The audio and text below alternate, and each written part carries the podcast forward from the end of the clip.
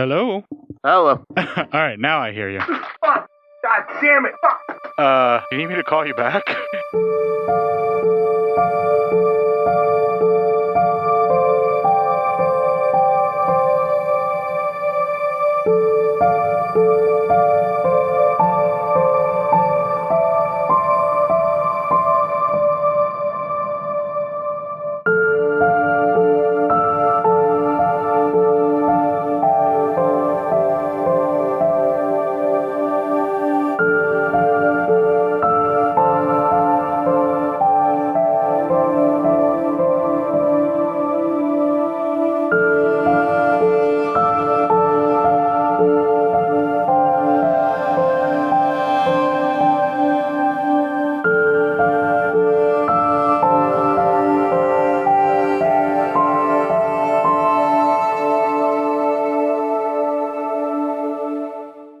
Jesus Christ. Okay, so we're going to go a little old school with this where I have you on the Skype channel, basically, um, coming through, and we just take what we can get. Yeah.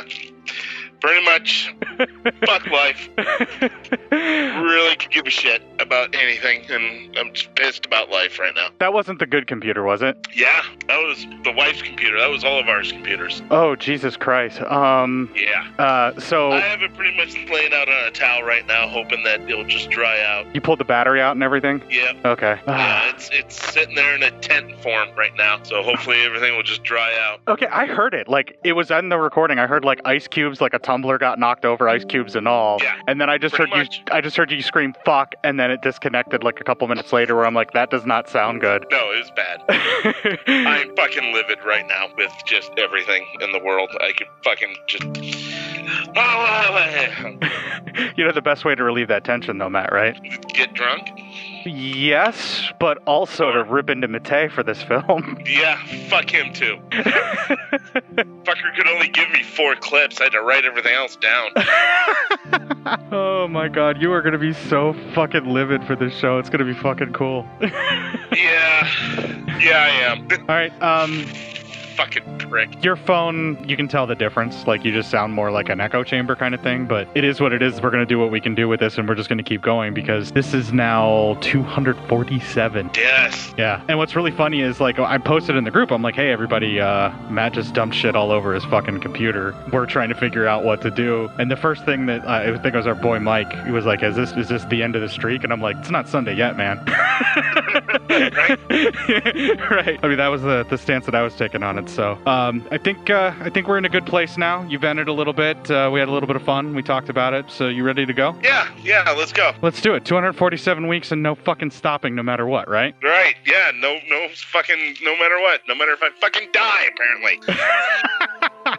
we'll see what we can do about that. Yeah, right, The following show will destroy your self worth with excessive expletives, overtly descriptive sexual deviance, and more desperation for external validation than any so called entertainment should ever be allowed.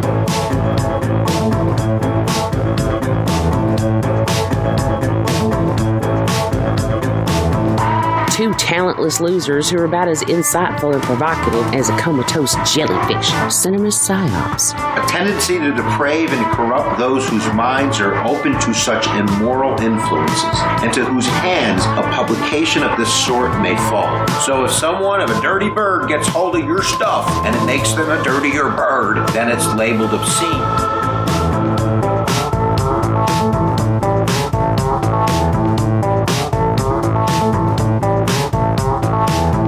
Encouraging the lowest, most base, and animalistic of desires to all who will listen. Because we, as a society, have decided that a Cinema psyops represents our base and vulgar impulses, and that acknowledging our use of it rattles our collective conscience.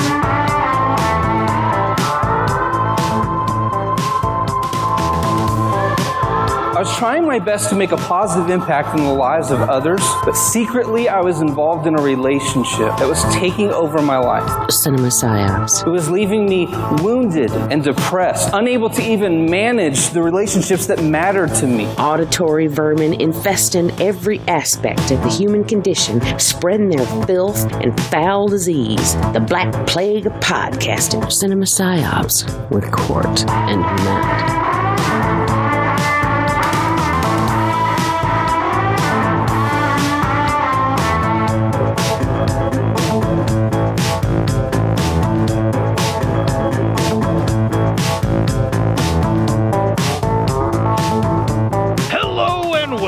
Welcome to the 247th straight week of Cinema Psyop. I'm your host and the main engineer of this show, Court, and calling in from his cell phone is Matt. I fucking hate this. yeah, you are not having a very good day or week or month or even your year, but I won't be there for you because I'm not the friend song. I'm just a guy standing in front of a friend who needs to use his phone to podcast for the 247th week straight. Oh god, now I just got a vision of Court with uh, the Rachel hairstyle. I could probably, makes the day a little bit better. uh, you know what? I would call out to all the memers out there to cheer yeah, you the, up. the- I need uh, I need to see that. Uh, Court sign up with the Rachel. So anybody, uh, all of you out there listening out there in the abyss, uh, put your talents, your deviant, horrific talents to to work there. Yeah, if we could get that as a meme, even I would be okay with it. Fuck, I'll take any of the friends' haircuts right now because at least I would have hair then, Matt. You know what I'm saying? Somebody should superimpose your face over like the friend's intro. Just every, but every friend is you. Jesus Christ, that's a fucking nightmare waiting to happen. Fuck, man, that now I want to see it more. Somebody's gonna find the I'm, "I'll Be There for You" the Friends theme song, like if a death metal band like did a cover of it. well, it's kind of funny that you bring this up because I'm immediately flashing to I don't know if you saw this or not, but you remember MTV used to do a thing back when it played music where it would have bands play unplugged, right? Yeah. Do you remember when MTV had Alice in Chains performing unplugged? Do you remember that at all? I remember that. Yes. Okay, the bass player had scratched into his acoustic bass the phrase "Friends don't let friends get friends haircuts." nice. That's great. It took me a while to be able to read it. It took me even longer to be able to figure out what that meant because I didn't watch Friends at the time. And now that I know, I think I'm going to take the bass player from Alice in Chains' advice. Oh, okay. There you go. Not get friends haircuts. Right. Well, I still, but I think our friends should give you friends haircuts. I mean, sure, if that's what's going to have to happen. World. You know, in the virtual world. Right. I mean, there's worse things they could do to me in meme form, you know, and they've done it. They've already done it pretty much, so we're good. Yeah, yeah. I mean, you know, they could. Yeah, they've already done a lot more worse shit than that. So just giving you the Rachel ain't gonna be a problem. This sounds like the "Hello, this is the Doom Show" back when Brad used to be on speakerphone. I don't. You you probably never listened to it, but when they first started recording, they had like a little like uh you know wave recorder thing that Richard spoke into the microphone, and then he played Brad over speakerphone into that same recorder. So that's how they got their podcast done in like the very very earliest days. Uh, who did we have on who had to do it from his car? That actually was Ryan. Ryan was just talking about how like if you had to call in, you could at least call in. So. yeah, yeah. But I mean, Yeah. Ryan Uh, went all out. I Like he went into his truck in like the the deep of summer and like went up on a hill where he'd have the best signal. And then And we, like no, no air conditioning or nothing. I'm like, oh my god, we're gonna kill him.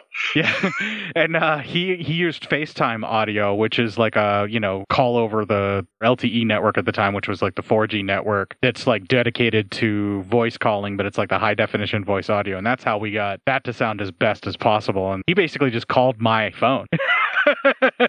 and Yeah. uh, we did the FaceTime audio that way, and uh, that that worked. We've done phone calls before in the past, um, Geek Yeah, Chat Army yeah. and stuff like that. I try to stay away from it when I can, especially since you're going to be doing the notes. But I'm sorry, folks, this is the best we can get, and we're not ending the streak just because Matt's going to sound like shit. Yeah. So fuck it. Let's go. Let's do this. And it could be fucking worse because I mean, it's for May Mattei. It's not like we're doing anything, you know, Yeah, like. At least the movies were shitty. I mean, the movies are shitty. The, the audio gets to be shitty. I don't know, man. This is probably the best we're gonna get this this round of May Mattei. I feel like this is the pinnacle. Really? I mean, Laura Gemser, Yeah. Yeah, but she's fucking hardly ever nude, dude. it But- hurts. but it's also some of the best acting we've seen from her. She does a really excellent performance in this. She does actually. She does a great acting job. And besides, you're not entitled to see Laura Gemser's body. You are blessed when you get the chance to see Laura Gemser's body. I'm not disagreeing, but one can be disappointed when one does not get to see Laura Gemser's body. Am I wrong? Well, considering there's not really much else to look forward to in a Mattei film in general, whether it's May Mattei or not. I mean, the possibility of seeing Laura Gemser naked is the thing that keeps you relatively sane and moving forward when you're watching a Mattei film. And uh, we were both robbed of that, and uh, our review probably will show. Yes, it will, because I don't care. Uh, the movie was about a, a, a massacre in a women's prison. There, review done. We're done with the show. Let's go to bed. no, it doesn't work like that. But I will do my best to move things along as quickly as possible. I know that people love our pablum, but we've had a lot of stress already just getting this shit started. I think you've probably taken another like year and a half off of your life just trying to get something to work. Pretty much, yeah. So we will fuck around no more. We shan't tarry with the fucking about. We're going to move forward. We're going to play the Legion GoFundMe promo. We'll have a little bit more music that is synthwave because that worked just fine last week. And when we come back, we'll just kick right into the review because there wasn't a fucking trailer for this. This is Bo from LegionPodcasts.com. Hey, it's been a crazy time, and when the world gets nuts, we're happy to offer some old fashioned podcast entertainment.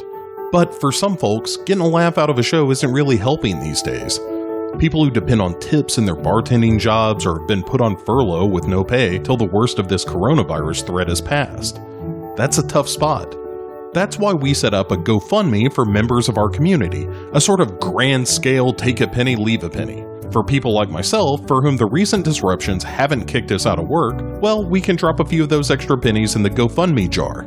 For those who are directly affected by recent events and find themselves looking for money to pay the electric bill or keep the water on, well, how about you give me a shout at bo, B-O, at legionpodcasts.com. Let me know the situation and what you need, and we'll do our best to make life a little easier.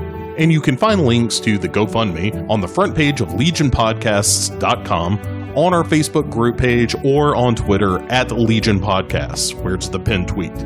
For those of you who are able, thanks in advance for chipping in. And members of our community who need a hand, hey, here we are. Remember, stay safe, stay healthy, and we're all going to get through this together. Legion isn't just a name, it's who we are. Thanks for listening to all the shows here on Legion Podcasts, and we'll talk to you soon.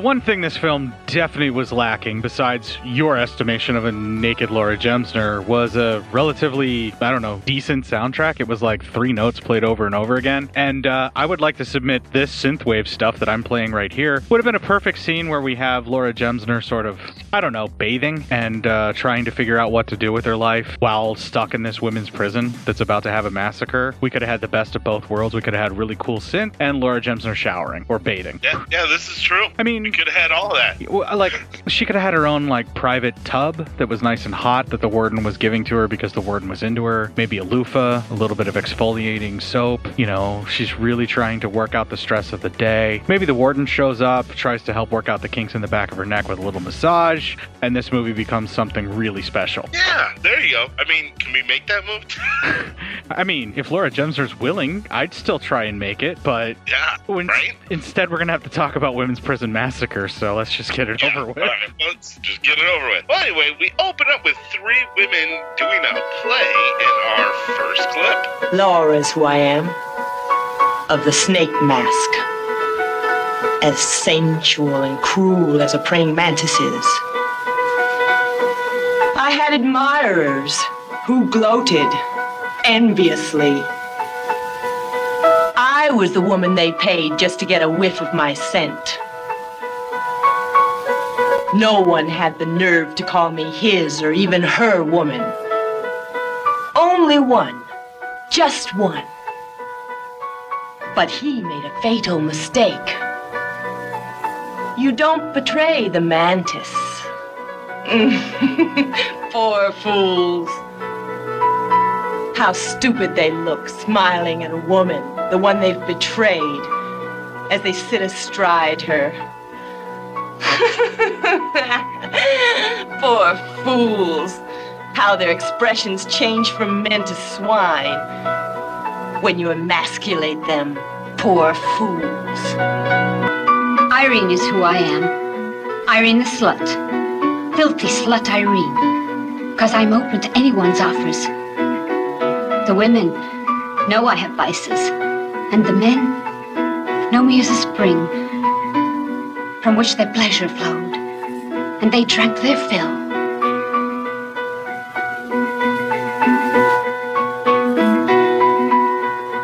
My joy and happiness was in quenching their thirst as they sucked me dry of desire, their fingers searching me for more.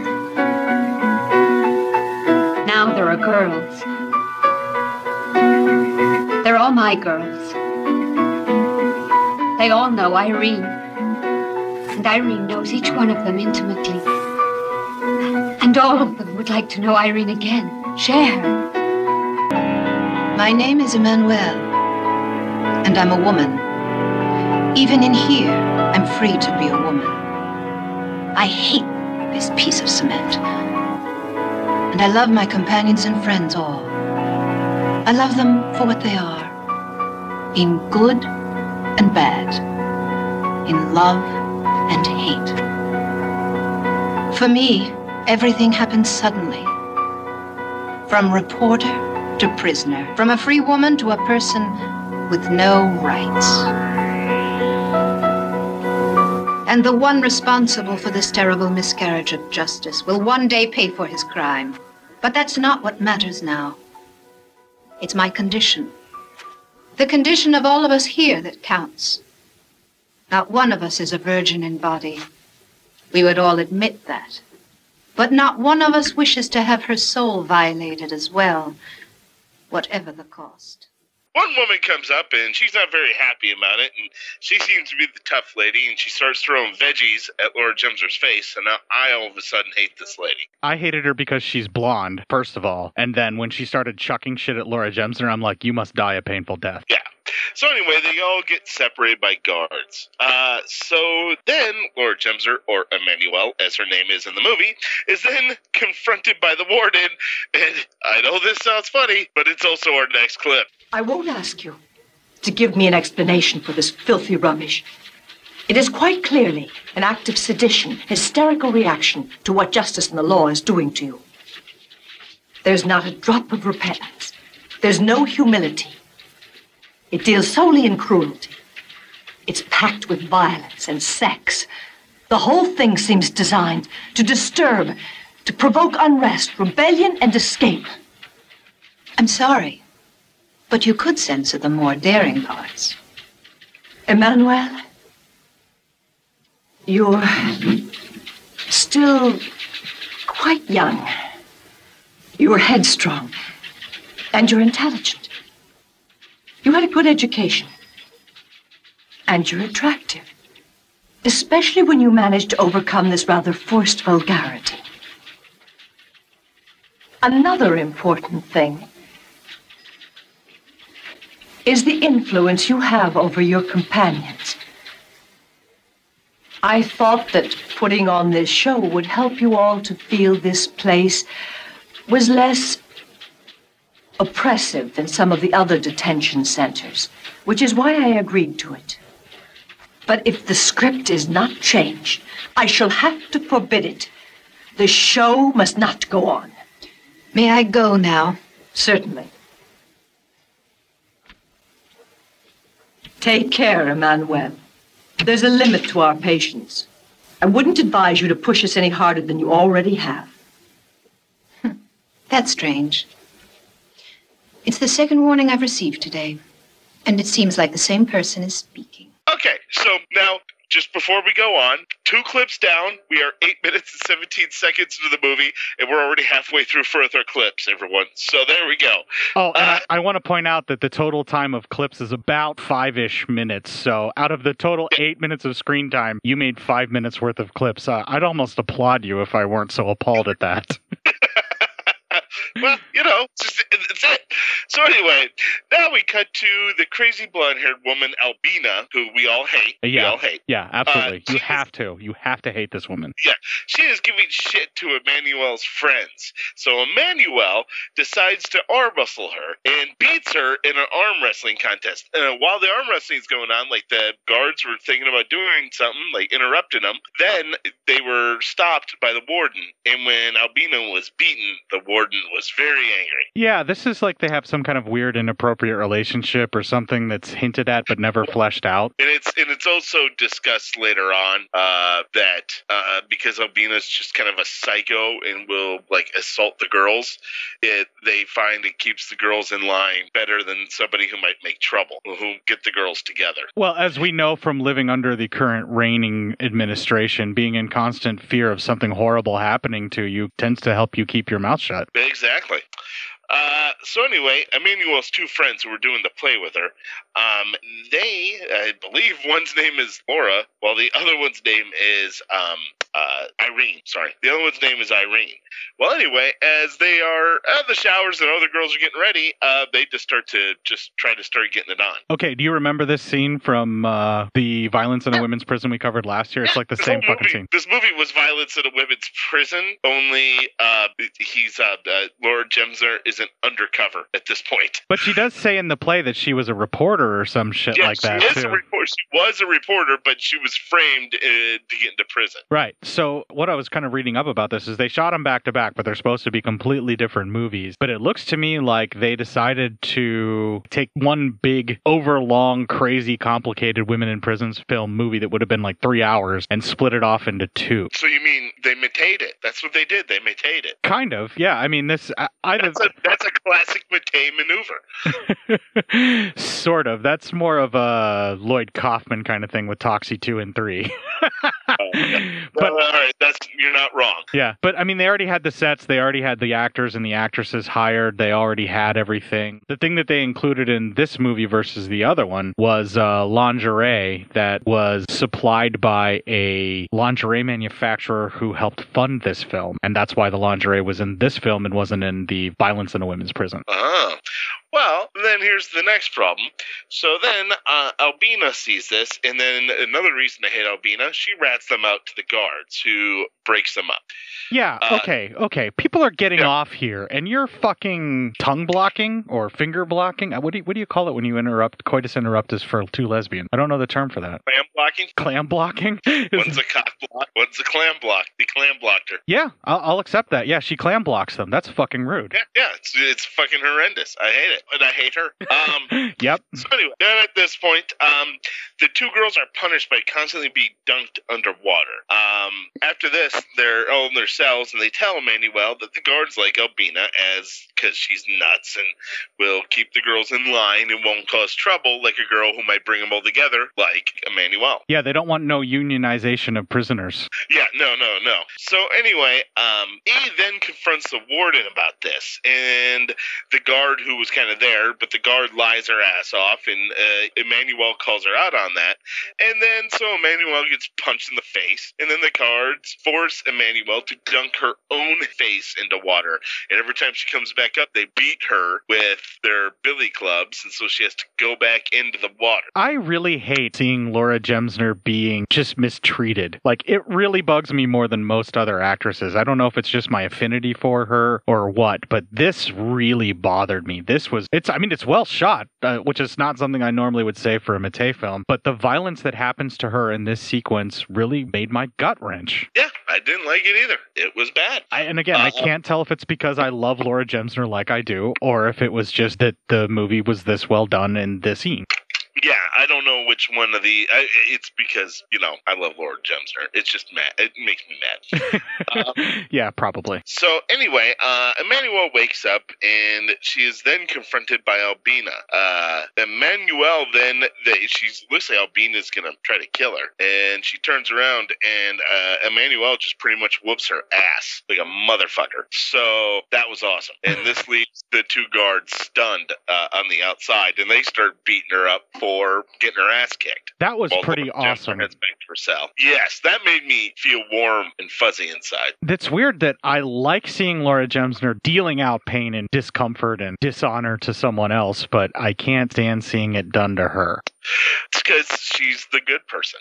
I think it just might be my kink to watch little Laura Gemser beat the fuck out of someone that's almost twice her size. That also might be good. Yeah, I mean, I'm not judging you for anything here. Anyway, Emmanuel and her crew uh, uh, are kind of hanging out, and Irene has a blow up doll in her bed that her uh, that her man sent her so she doesn't lose practice. This Um, made me laugh. I was laughing my ass off at the two ladies with the blow up doll, and especially when the one was like, "You want to borrow it?" I'm like, "Ooh, holy, really sloppy seconds, Batman." well, did you? Did you? Because I don't see any disinfectant in there. So uh, Maybe I'm just extra germophobic because of COVID and all, but uh, I was like, "Yeah, maybe you should at least rinse it off, you need to get a wipe in there. That's definite. Um, preferably So of the flushable nature." yeah, yeah, exactly. Uh, so then Laura talks to Emmanuel, and we get a little more backstory in our next clip. What are you writing? I have a suspicion. Remember that man called Robinson? I mentioned him to you. Sure I do. The bastard who got you thrown into jail. What's happening is no accident. Someone's gunning for me. I'm certain of it. You mean the warden? No, I really don't think so. There's more to this than a question of power. I suspect there's somebody very important behind it who fears me even though I'm in a prison cell. You were investigating a case of smuggling drugs just when you were framed and arrested, weren't you, Emmanuel? Yes, that's how it was. You have no idea how many people who are above suspicion in this country are involved in the drug smuggling racket. And one of the men at the top of the list is Vincent Robinson, the man who planted the dope on me. But why the hell should he still be after you? He can't do anything in jail. But one day I'll come out of here, and I could pick up where I left off. In fact, if he doesn't stop me first, I swear I'll destroy him. You have to get him before he gets you. That's Vincent Robinson. My troubles began with him, and it's his fault if they're still with me. I'll never forgive him. May we have a statement? So I just want everyone to know we are now 22 minutes and 29 seconds into the film, and we only have one clip left. So, but anyway, Laura's been set up by the, what it sounds like the district attorney. So it's a pretty powerful man to have it in for you. She's in a lot of trouble.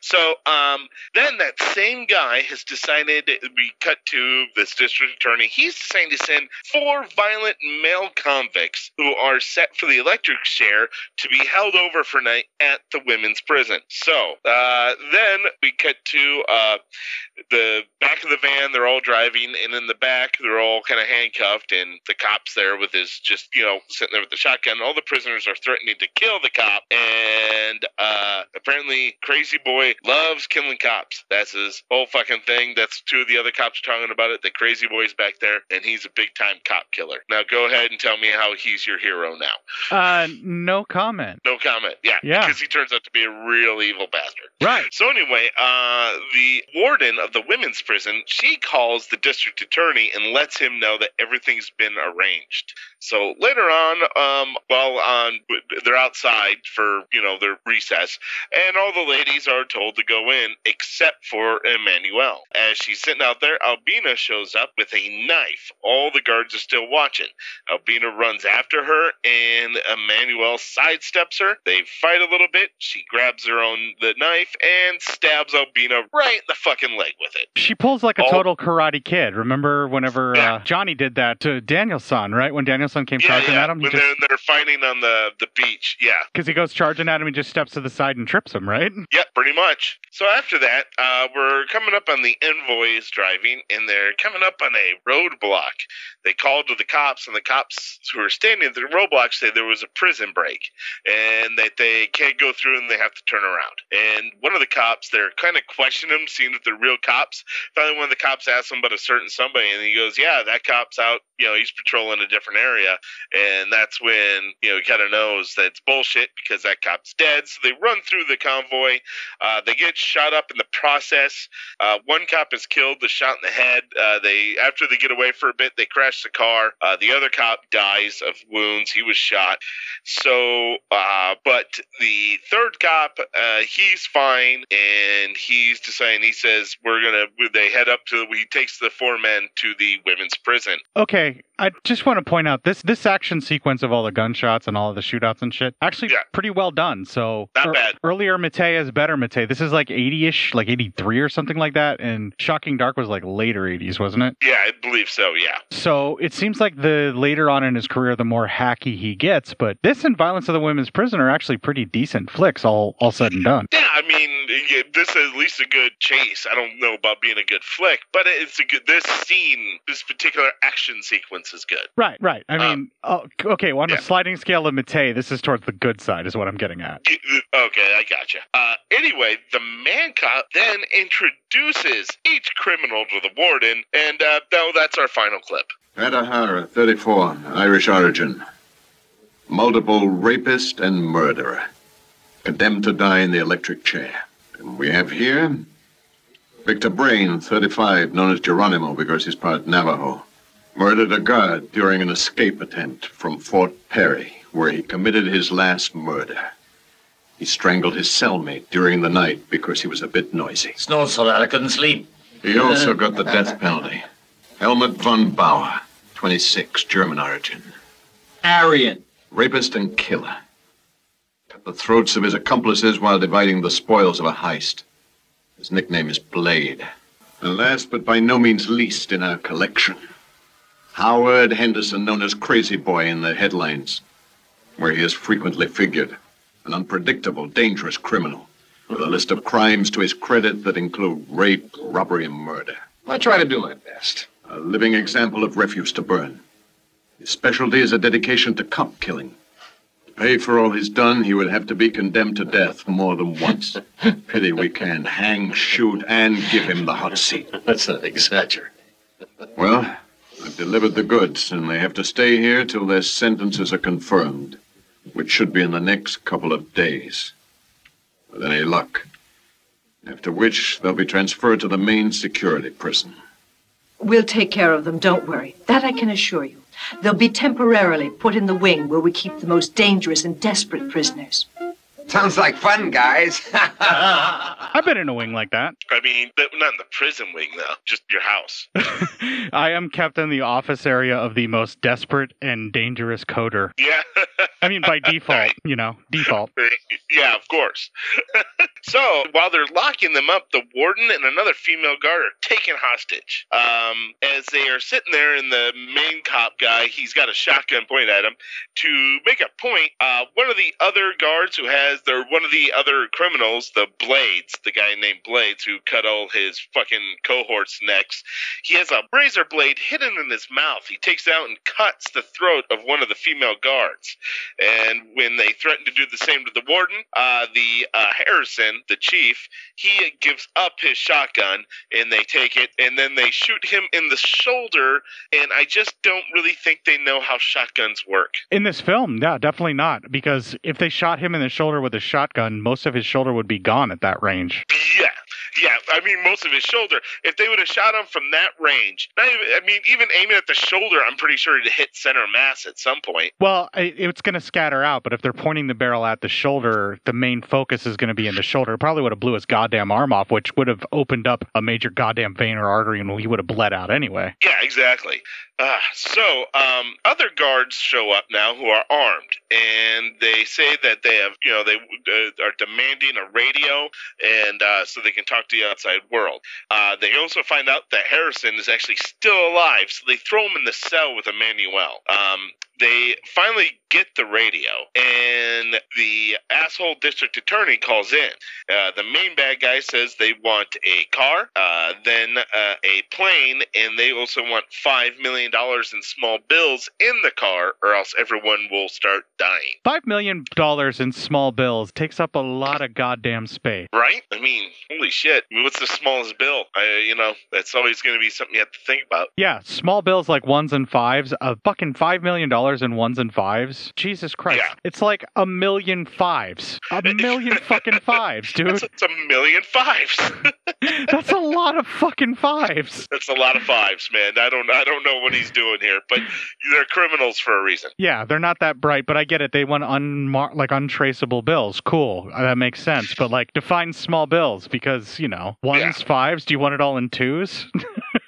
Yeah, exactly. Well, after this, the main guy decides to give one of the other guys, the warden, for a little dosey do action, and then he goes and checks on Emmanuel when he opens up the door, and she see he sees that she's trying to stop the bleeding. He actually starts laughing. Um, in the other room, the one of the other prisoners with the warden has her start stripping slowly, and then he tells her to do it quicker, and then tells her that you know, don't worry, he's not going to hurt her, but he does want her to do things to herself. the lingerie that she is wearing is, I think, from the manufacturer that sponsored this movie. I believe. I wouldn't doubt that. I uh, I would believe that exact. Um, let's see. I mean, it's a nice lingerie. I don't mind seeing her taking it off slowly. I was I was fine with that. One other guy decides to go looking, and he goes looking for drugs in the uh, med unit, but finds Albina instead. Uh, he gets into bed, and by the way, all of this, everything I'm telling you right now, is interlaced. So like everything kind of cut back and forth. I just found it better just to tell what every single guy did. Uh, the four of them. Yeah, because So- the jumping around was a little bit um, hard to follow what was happening, and you lose interest real quick on that if you don't pay attention Yeah, to it. yeah. So I just decided to say until this interrelation's done, I'm just going to know what each man did in this scene here. So then he and Albina appear to have consensual sense, sex on this. So all right, fine. Uh, then the crazy dude at the razor, well, he goes off and he finds the entirety where the women are kind of kept, and the women are just going crazy for him. They want him, and they like to go grab him and stuff through the bars, and you know are just groping him and everything. So It was a really- having a fine time. Yeah, it was a really interesting sequence. Um, these are some very thirsty ladies, and the way they were clutching and grabbing at him, and the way that he was enjoying that adulation and just like sheer animalistic grope that was happening to him. I would have been, I would, I kind of want, like, he makes out with a few of them, and he like he reaches through the bars and grabs a hold of a few of them too. And I was just kind of like, dude, get your hands on some keys, and like, you know, these girls want you, so go for it, you know. Right. Uh, so after everything's over with Albina, though, the dude chloroforms her because he says he's a jealous man and he doesn't want anybody else to have her. So he's going to pretty much hide her out as being drugged up. Yeah, that was weird. I think that was just a way to get her character out until the end of the movie. Yeah, I think so. Uh, the main guy comes back after being with the warden, and he tell, and so the main dude tells him to keep watch, and he's gonna go talk to the cop. Um, so he goes in there, and after seeing that the bleeding has stopped and that she's kind of making him feel better, he punches the wound. Uh, Emmanuel gets mad, and he's mad that Emmanuel is trying to defending a cop because obviously she's in prison. He's like, "You should hate him," and then he rapes her. This was disgusting. I mean, it was really well done as far as filmmaking goes. It made it as gross and awful. And I'm, I've gotten to the point now, Matt, where I this is where I've totally decided I'm really tired of seeing Laura Gemser be sexually assaulted by anyone or anything. Like I, I know, right? I don't want to see that anymore. Like I'm just I'm sick of it. I mean, rape scenes in general I'm kind of getting tired of, but it's been all all over like a ton of these like exploitation flicks that we've been doing lately and we can't escape it. But this one was really vile because especially like the cop that's just laying there like weak. You can even see the actor on his face in a couple of the scenes. He's reacting to it, but he can't do anything about it because he's fucking bleeding out. And it's just it goes on for quite a while. I will say this: at least they had some fucking taste and they didn't strip her down nude while she's being raped in this one. So there's at least that. But incredibly, she's also wearing really fancy stockings. Again, So, from the lingerie supplier, but all the women had those stockings because uh, when she had that fight with Albina and she kicks her ass and the lady goes uh, head over tea kettle, kind of like, you know, rolls and like her ass pops out and there's panties and stockings, that's when I noticed that they all had the same stocking. yes. Um, so then, uh, so then the crazy dude, he finds Irene, who is all ready for him. She's she's ready to have a little action, and the other lady's also there, Laura. And they show him the blow up doll, and he makes Irene dance with it. Then he makes both of them dance with it. Then all all of them are dancing with it. Um, so then, uh, crazy brings out his razor, and he of course cuts the blow up doll, so it it dies. Um, The dildo part's still good, right? Because it's just a solid dildo that's on the end of a fucking blow up right? doll. yeah, you so. think so. That's what appeared. I mean, um, in all reality, it'd be easier for them to hide a dildo, and then the girls could use a dildo on each other with a strap-on type variety thing. Yeah, I mean, not that I was hoping to see that later in the film. No, not at all. Not even a little bit. Maybe, maybe a lot. so then she slaps him and he cuts her face. And then that just kind of scene cuts away. It cuts away. Um, there's a big plan going on with the district attorney. He uh, he's getting guys ready to go into the building, storm the building, and he said he wants a cameraman there. Uh, some other officials are telling him he's on his own if this goes if this goes wrong. So uh, we know there's a plan in force. Uh, so then um, the crazy guy he joins the rest of the guys and he's kind of enjoying himself, but he realizes he lost his mouth razor. Uh, then we cut to Laura's comforting Irene, who's been through got through some rough shit there, and she actually sees the razor on the ground. Um, Emmanuel tries to help the cop, so she's still you know trying to field dress his wound, all that kind of shit. Um, yeah, then we cut back to Irene being taken care of again by Laura. Um, then the guys call uh, the DA Robinson, and he says the money's going to take just a little bit longer because it's a lot of money. Um, Albina wakes up, and she's as she's coming out of it, she starts to see the men removing the bars off the windows of the med unit, so that we see that's where it's going to come in. So she walks out before they get in, and uh, she tells them that they might want to make a deal with her and soon as their time's running out. So then the guys, the army guys, they all bust in, and four of the criminals, or what people wearing the criminals' clothes, come out and they shoot them, but it's all actually four of the lady prisoners. Then the rest of the guys come out and they start shooting them. However, uh, after as they are shooting one of the actual criminals is shot through all this. He's also taken out. Um, here. So then, uh, the, while the rest of the army men are shot dead, except for the cameraman. So then the head dude gets on TV and he starts killing soldiers on TV, yelling at the DA. This is all live on TV, and then he kills the cameraman as well. So he goes on his own little massacre. I wonder if this is uh, the massacre in a women's prison. I wonder if this is what they're talking about. Oh, this is the massacre. Probably is because a lot of people just got killed there. Did this uh, sequence remind you of something that Quentin Tarantino wrote and Oliver Stone directed about killers of a natural born nature? Yeah, yeah, oh yeah, that prison, yeah, the prison right and stuff. Yeah, yeah, it does. a little too close in some cases, right? Like especially when he's like hamming it up for the camera. Say Mattei didn't rip this up. What you know, rip rip this off. Well, if you take Mattei, you give him plenty of money, and then you have a bunch of people decide that, oh, you know what, your ripoffs are homages and you're actually brilliant. You have Quentin Tarantino. Goddamn, fuck, you're right. that's a that's a mighty good point there. Uh, it's good detective work, right? yeah, that's a, that's a mighty fine police work there, Lou. Uh, so anyway, um, one of the girls who was killed is actually Irene. So uh, Emmanuel, and then and so then we cut to in the cell. Emmanuel and Albina are forced to play Russian roulette by two of the guys. This was pretty fucking dark. I know that once again a Deer Hunter knockoff, and I think this was even in Violence in a Women's Prison at some point where they had a Russian roulette thing. Or there was one of the fucking Mattei movies later on. I think it was in the direct to video ones we saw some more of this Deer Hunter Russian roulette. But it was way more obvious Deer Hunter ripoff in that one because they even had the red headbands and everything. Yeah, yeah, yeah. I mean, it's fucking insane. They changed Uh, this enough where they're forcing them you to know, play Russian. seen the Deer Hunter. Really? Yeah, wow, we might have to correct that. yeah.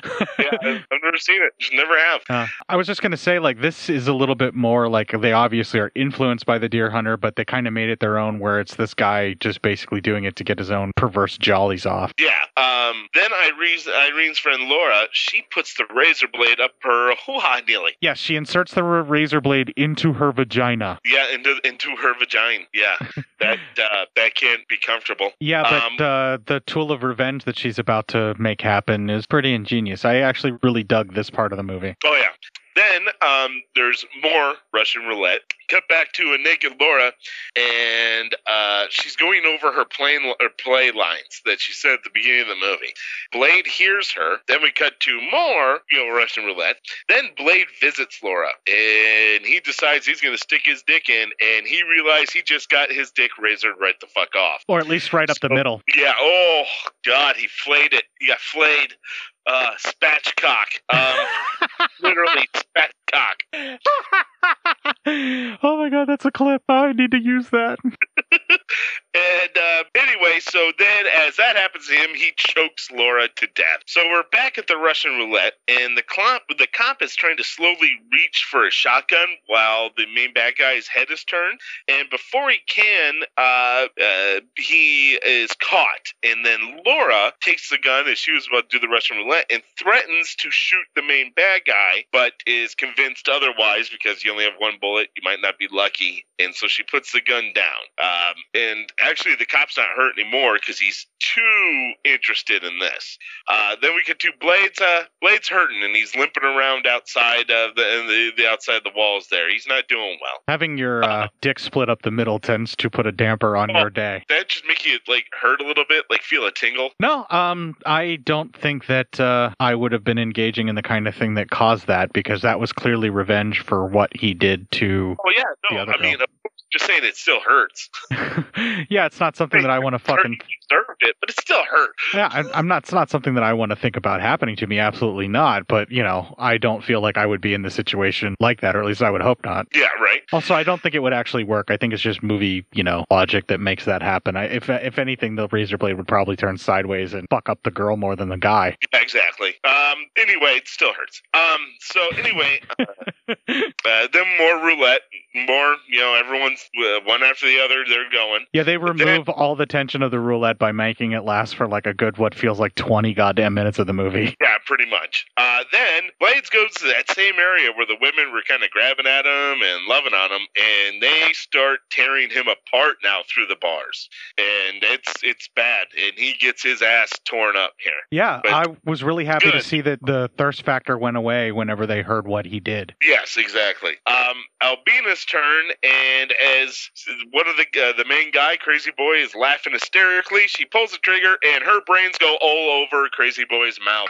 He got a pretty hardcore facial there. It went So- into his mouth like it was like Yeah. a it was like a blood geyser cum shot into his mouth. A piece of brain, I think, went in there. Yeah, he was in, in fact a cannibal because I think he swallowed that and that's why he got all upset. Yeah, he was not happy, and it was crazy. And then, um, just then, Blade comes in all torn to shit and falls, and he pretty much is dead. I'm surprised he lasted as long as he did with having his dick severed up the middle because you could bleed to death from that pretty easily. Yeah, you should be. I mean, that should just you should just be gone right after that. Well, and the Uh, lady's tearing him up is probably losing even more blood. I'm surprised he actually made it to where he did. Yeah, right. Holy Jesus. Um, uh, then the call comes in, and they tell him that everything's prepared, everything is ready the car, the plane, the money. Uh, so the money is being handled and the, the given to the driver, and the driver's also given a gun. Uh, they are taking the warden um, and uh, uh, uh, the cop. They're taking the warden, Harrison, the cop,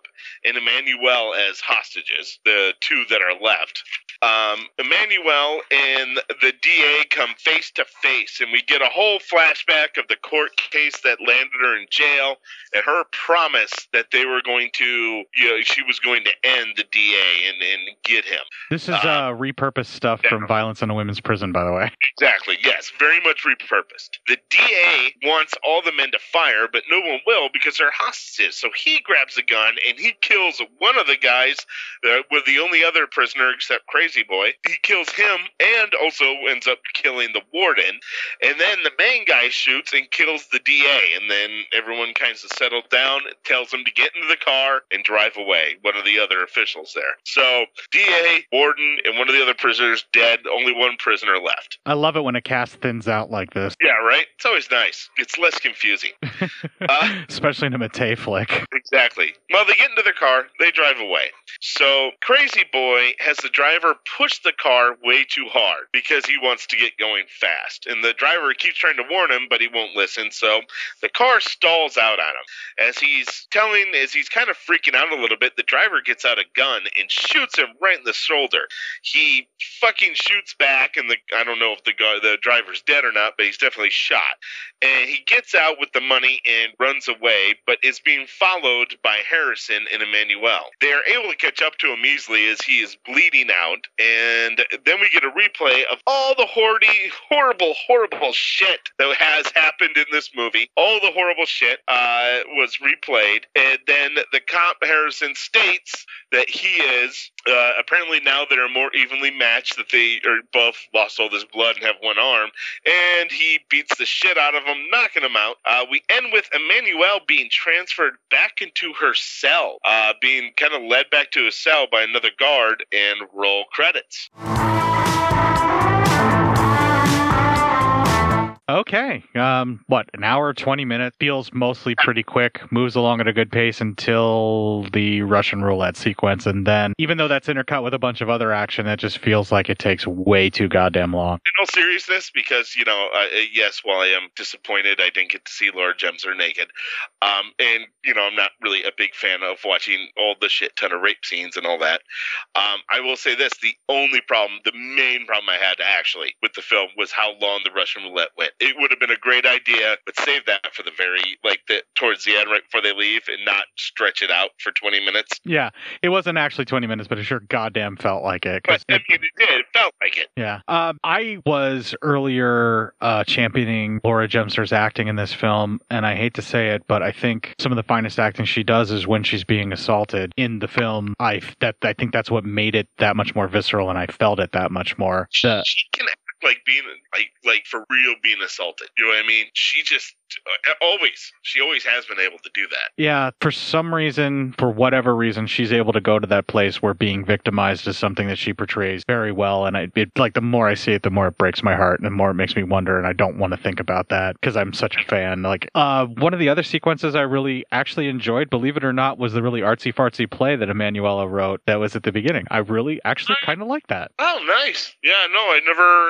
Yeah, eh, I mean, it's all right. Yeah, I, I had no problems with it. Uh, I thought it was an interesting, like, little take to take, and it was a nice little callback for it uh, when Laura was preparing herself. So I liked the way that the women were all being like brutal and honest about who they are and what happened, and you know, just kind of how that one woman dialogue was being delivered, and the way that the actresses were portraying it on the stage. It looked like it was raw, and while they did may not like, while the characters that were doing the acting, like the prisoners, may not have been like good actors or anything like that. Like they were really putting their heart behind it, and it just like it it came through in the film, and I thought that was actually pretty well done. And you know, I kind of dug the the soliloquy, and it didn't last too awful long, and then it helps bring you into the world because you're like, what is this artsy fartsy weird shit? And then somebody stands up and says basically the same thing, and then starts throwing vegetables at Laura Gemser, and then you're like, hey, fuck you, blonde lady, you're gonna die. yeah, right. Fuck this lady. What a what a horrible person. right. I mean, it, it just it was really kind of an interesting sequence. She she tried to fuck up Laura Gemser and and and then rat it out uh, two girls hooking up. I mean, that she she she became a clam blocker, and it just it's just terrible. Yeah, everything about that was wrong. Everything about what she was doing was absolutely wrong. Um, having said that, I, what what I said about the the sexual assault stuff, I was actually for being a massacre in a women's prison, I was actually pleasantly surprised how there was significantly less of that than what I was thinking might have been there. Like I was really kind of dreading it being one of those Yeah, kind of was- films that was going to be just raunchy. really, yeah, I was with you. I was really preparing myself to, for the worst, and uh, it, it never got as bad as you know I thought it was going to get. Yeah, I think violence in a women's prison is much more grody, much more gruesome, and has a lot more stuff to it that really was cringeworthy and hard to see, including poor Laura Gemser being manhandled and mistreated. And I think that's the one where she's putting the giant bell and then there's rats dumped on her and stuff. Yes, yes, you're exactly right, and yeah, yeah, I agree. That's, I mean, it was a that was a lot more of a hardcore watch. Yeah, this was decent enough of a flick. Uh, this is the kind of thing that uh, if it were on like late night cable or it popped up on like a USA Up All Night or a Joe Bob, um, like on the movie channel back in the day when he was on the movie channel, I probably would have watched it and probably would have really dug it, you know, but you'd gotten into it. Having seen all the movies that we've seen just this year alone, as far as exploitation goes, and even just some of the women's prisons movies that we've already watched, this uh, it's very middle of the road, just kind of mostly forgettable, except for a few sequences and a few things that were pretty neat. And I mean, even the shootouts and the stuff that I was praising earlier is not something that you wouldn't be able to catch in another action film that might have even been done a little bit better. Yeah, yeah. Um, the uh, I, the the driving scene, yeah, that was good with the roadblock. I I really like that. I like that sequence. Um, I thought the the kind of the blood and gore effects were all right. I really liked the effects when they replay the scene and the guy is basically like because he can't get his bearings and he can't really walk right because his dick's split in twain. Where he's like rolling around and the women are tearing at him and like clutching at him and like harming him and ripping at his eyes and stuff. The way that they did the progression of his wounds as he keeps going and like the screaming that he did to act it out, I thought that was pretty decent. Um, the blood is like that tempera paint that we've seen before in the 70s just because the color timing, but it didn't distract me too much. Yeah, I, I I really enjoyed it. Um, I I thought that yeah, particularly that scene was a was a well done because again, I, I'm with you. Like that progression of his injuries was was a nice little treat because a lot of times you're like, okay, he goes through this entire gauntlet and now here are all the injuries. You didn't see anything as they happened, and here you kind of got to at least get the illusion of seeing them happen. Yeah, they did a pretty good job, even though it was cutting back and forth. And in some cases, you would see like a T-shirt torn away, and there'd be a wound underneath, or something cheeseball like that. But it still was just enough to at least be a highlight. But I think at this point, you and I are just clutching at straws to say something positive. I think so. Yeah, you're not wrong. Mostly because compared to last week's Shocking Dark, this is like a fucking masterwork for Mattei. this this is way way way better than what we had last week. yeah, it's kind of the highlight so far of May and I guess we'll see where it goes from here, right? yeah, right. Yeah, I guess. All right, so with that, we're going to take a little break here. We'll have a promo for the Gangs of Hollywood podcast because once again, I'm giving the biggest push to any podcast I ever have here. That's right. Good good job. I have a Way little, to promote. we'll have a little bit more music that's uh, a little synth wavy, and when we come back, we'll do a psyop news story to pat out the lack of review.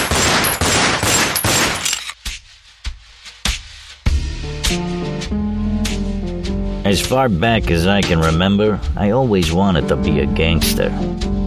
And while Witch didn't make it to the top of the world, he did make the Gangs of Hollywood podcast. So join the gang and enjoy a movie review podcast about movie gangs, gangsters, mobsters, and the mayhem they cause. You can find GOH Podcast on Facebook, Twitter, and Instagram at GOH Pod at www.gohpod.com, as well as your favorite podcast listening app. And remember, say hello to your little friend for me.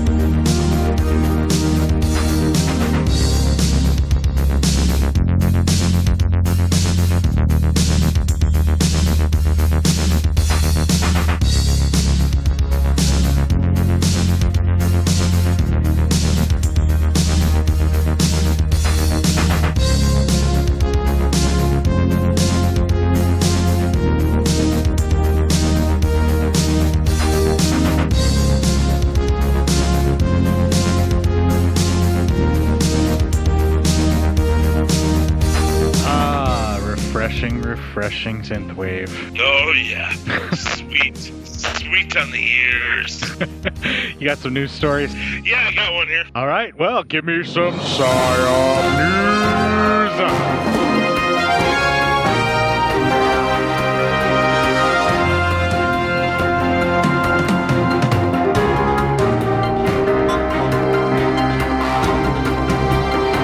Comes from Robert Ward, our field reporter. Yeah.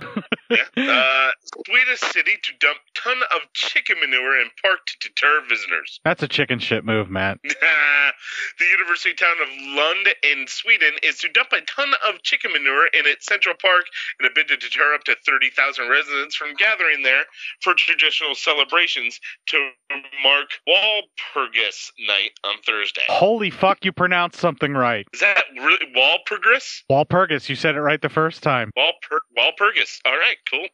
Lund could very well become an epicenter for the spread of the coronavirus on the last night in April. So I think it's a good initiative. The chairman of the local council's environment committee, Gustav Lundblad, told the holy shit, no, there's way too many fucking nouns in this. This is like traces of death fucked to porno. That too. Way too many verbs. So we get to the. Uh, they stated we get the opportunity to fertilize the lawns, and at the same time it will stink, and so it may not be so nice to sit and drink a beer in the park. Lundblad said, adding that the only potential drawback was that the smell may not be confined to the park. No shit. Can you imagine if you live next to it? Uh, somebody say there. Uh, he goes, I am not a fertilizer expert, but as I understand it, it is clear that it might smell a bit outside the park as well. Lundblad admitted, "These are chicken droppings, after all. I cannot guarantee that the rest of the city will be odorless, but the point is to keep people out of the city park." Well, it also it would do a really good job of keeping people in their house with their windows closed to keep the air from circulating in and out of houses and moving viral loads that way. That's true, but depending what the temperatures there are, what if somebody doesn't have air conditioning or shit? That can kill them too. Um, yeah, but it's also in Sweden, right? So I don't know how hot it's going to get. Yeah, I don't know. See, that's what I'm saying. Depending on what the weather, I don't know what they're doing over there. so, Walpurgis Night is celebrated on the 30th of April and is widely marked across Central and Northern Europe with parties and bonfires. The festivities are classed as spontaneous, but uh, oh, holy shit, like I can say that word. The festivi- the festivities are classed as spontaneous, uh, so they cannot be banned by authorities. But to avoid the risk of spreading the coronavirus, many towns and cities of Sweden have asked citizens to give the tradition a miss this year. Philip Sandberg, the leader of the council, told the paper it would not be ple- it would not be a pleasant experience to sit in the park that stinks of chicken manure, but it will be good for the lawns as chicken manure contains a lot of phosphorus and nitrogen, so we'll get a really nice park uh, for the summer. Lund is home.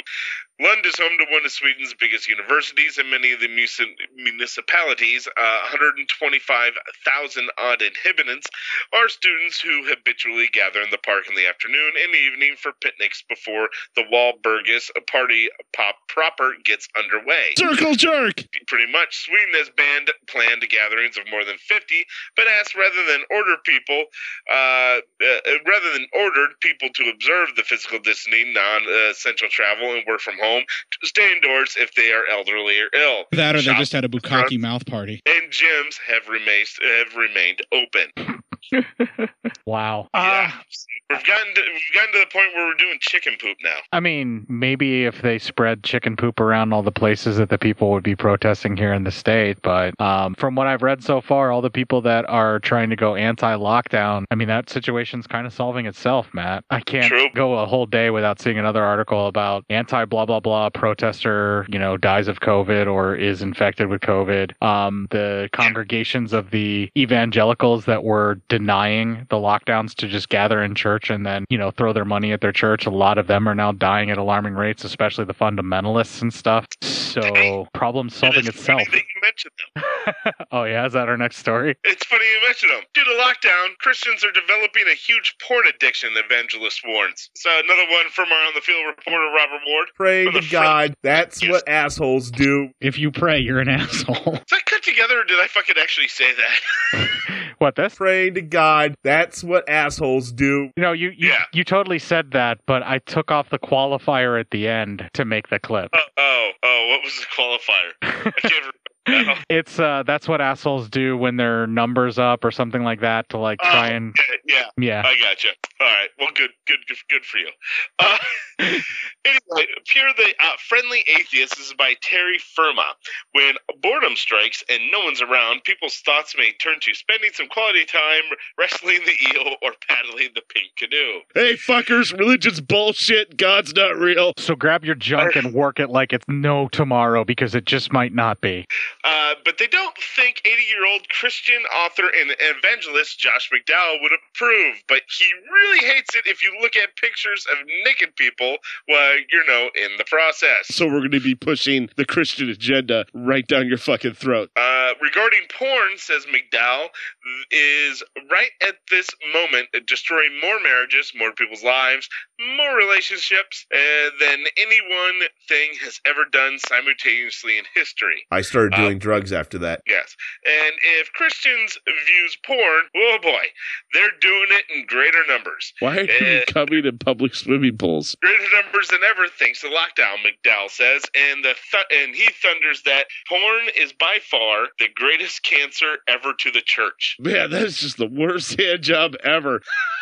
All right. So uh, the author wonders if this is a greater cancer than Christianity's serial crusades, or worse, too, than conservative Christians promising everyone outside the tribe uh, tortured by fire in the afterlife. Worse than drawing and quartering apostles and heretics or burning them alive, and worse than accusing the slave trade with Bible verses. Oh, worse this is than such a friendly atheist fucking article where they like to point out all of the hypocritical nature of Christianity and the hypocrisy. this is from the friendly atheist. Yeah, it's totally a friendly atheist article. You can tell. Yeah. Yeah, because so they, they give so, you the okay, they give you the facts. the made.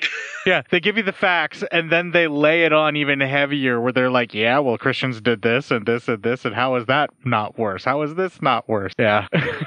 yeah, but apparently we are um we, we have a we have a lot more uh people watching porn now. All blowjobs should be teethy. So I, I I'd rather not. Can we not? You just watched taint and ass as balls wiggled in and out. Yes, we did. We did. There, there wasn't much to that article other than that. So We're just trying to prolong the amount of time that happens before we watch this brother and sister fuck. Yeah, yeah, that's all this is.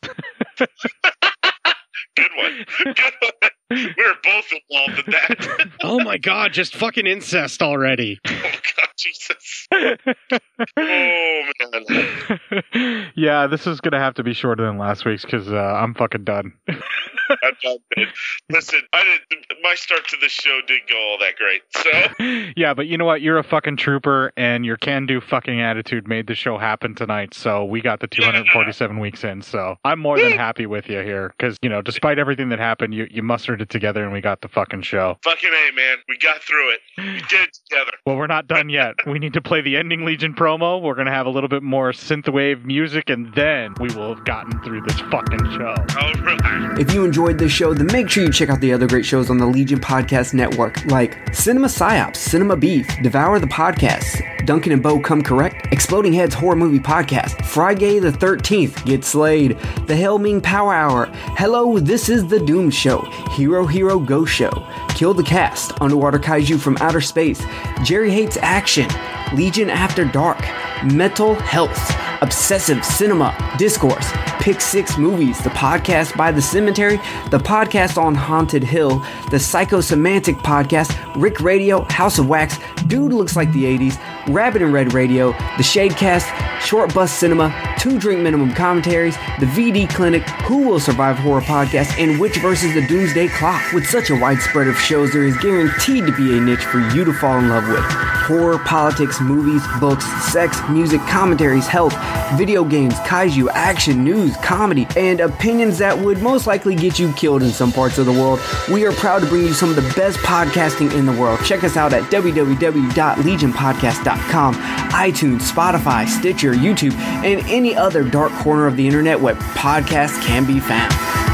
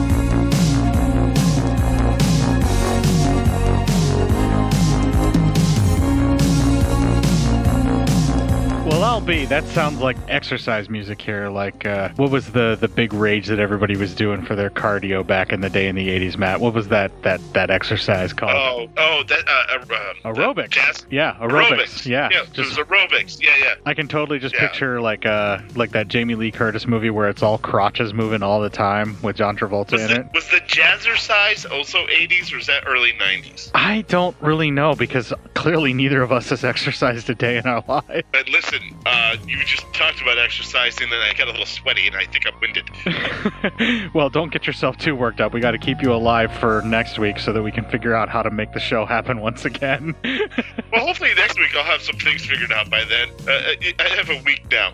yeah, you have a, a little more than a week because you have at least seven days, you know, before we record again. So, folks, where can you find all of our previous old and archivey type recordings back in the day from uh, when Matt sounded like this relatively regularly when he Skyped in? Well, that's legionpodcast.com forward slash cinema dash psyop. You're using the same uh, Xbox headphones that you used to use back in the day, right? Uh, yes, yes I am. That's correct.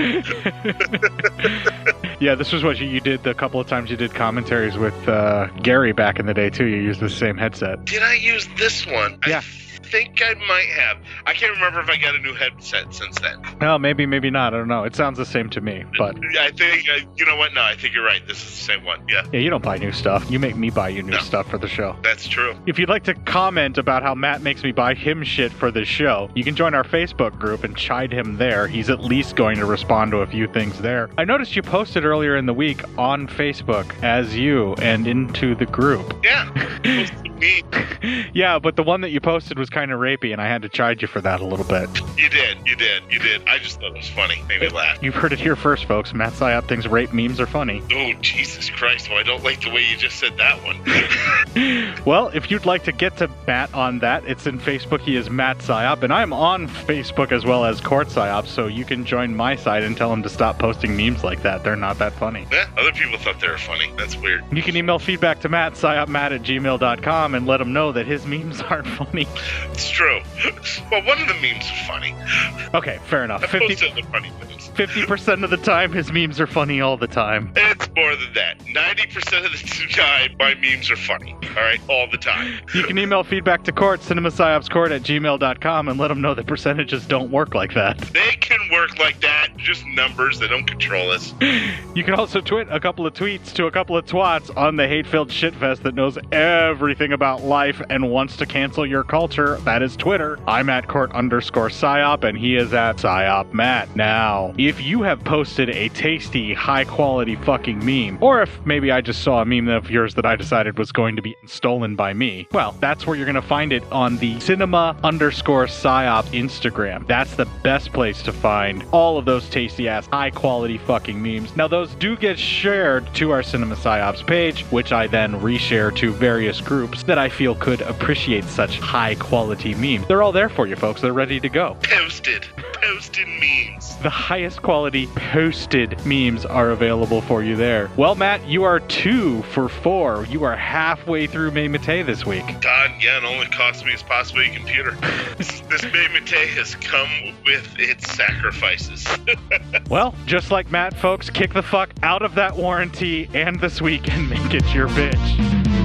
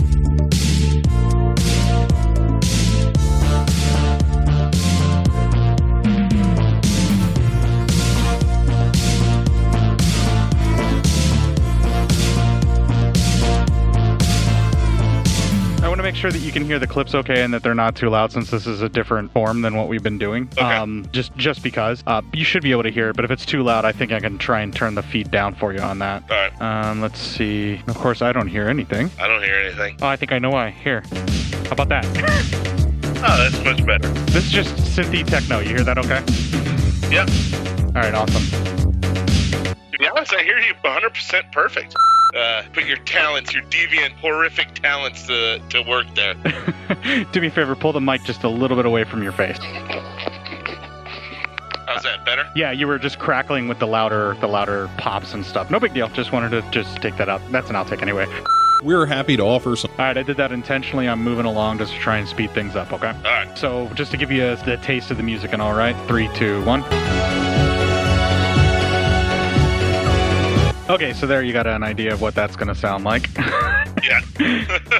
all right, we're coming in in three, two, one. We open up with three women doing a play in our first clip. hey, hey, hey. Yeah. Hey, hey, hey. Don't laugh too much, all right? It's just one of four, okay? So it's not like it's a clip heavy show. yeah, one three minute clip. And that's pretty much all the dialogue of the movie, so whatever. All right, let's just pretend like I fucking played it. We know that this is the opening play and where it goes from there, so move on. I know this sounds funny, but it's also our next clip. oh Jesus Christ! I can't say I blame you. I really, I don't though. okay, wait, wait. Are we are we gonna play it, or are we just gonna pretend like we played it? Uh, yeah, we're, I'm using these as outtakes, so go ahead. We'll just keep going. All right. And split it off into two. You, so you mean uh, uh, they made they it? You know, when powerful people are scared of unions and talk you out of it, it might be time to like look into re- bringing back more unions. Just saying.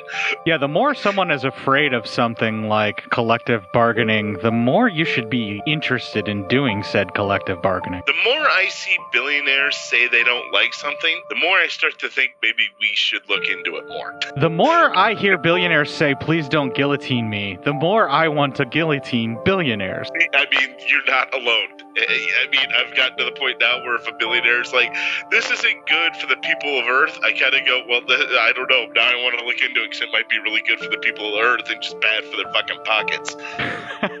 the only one that I kind of leave the exception to the rule on that is Bill Gates, but I'm still dubious. Like, I've got my eye on him, but he's, yeah. he's Like, lower on the list. saying- if he starts saying, you know what, people should just be chipped to be chipped with my new Microsoft chips, then I'm going to start to wonder what the fuck he's doing. Because I'm not being chipped. the only chips that are getting into Matt's Psyop are fucking tortilla. That's right. Maybe some Doritos. All right. Same, same, just different flavors. Yeah, yeah, yeah. Sorry, almost had a freak out there. I'm gonna have a panic attack. My resting heart rate's panic attack at right at this point. I think it just might be my kink to watch little Laura Gemser beat the fuck out of someone that's almost twice her size. That also might be good. Yeah, I mean, I'm not judging you for anything here. Uh, I would like to see her beat the fuck out of someone three times her size. I would still get into that too. Word up. That's me, Matt. I'm three times her size. Yeah. We found a well, new king I for court. like someone five times her size. So is that me, court? Uh, I just hope Laura Gemser never fucking hears our show, or maybe, may- maybe she'll, maybe she'll like the flattery of us being obsessed with her in a way that would probably cause a restraining order. Yeah, yeah, I was about to say. Yeah, no, there's. I, I hope she never listens to this. I'd feel bad.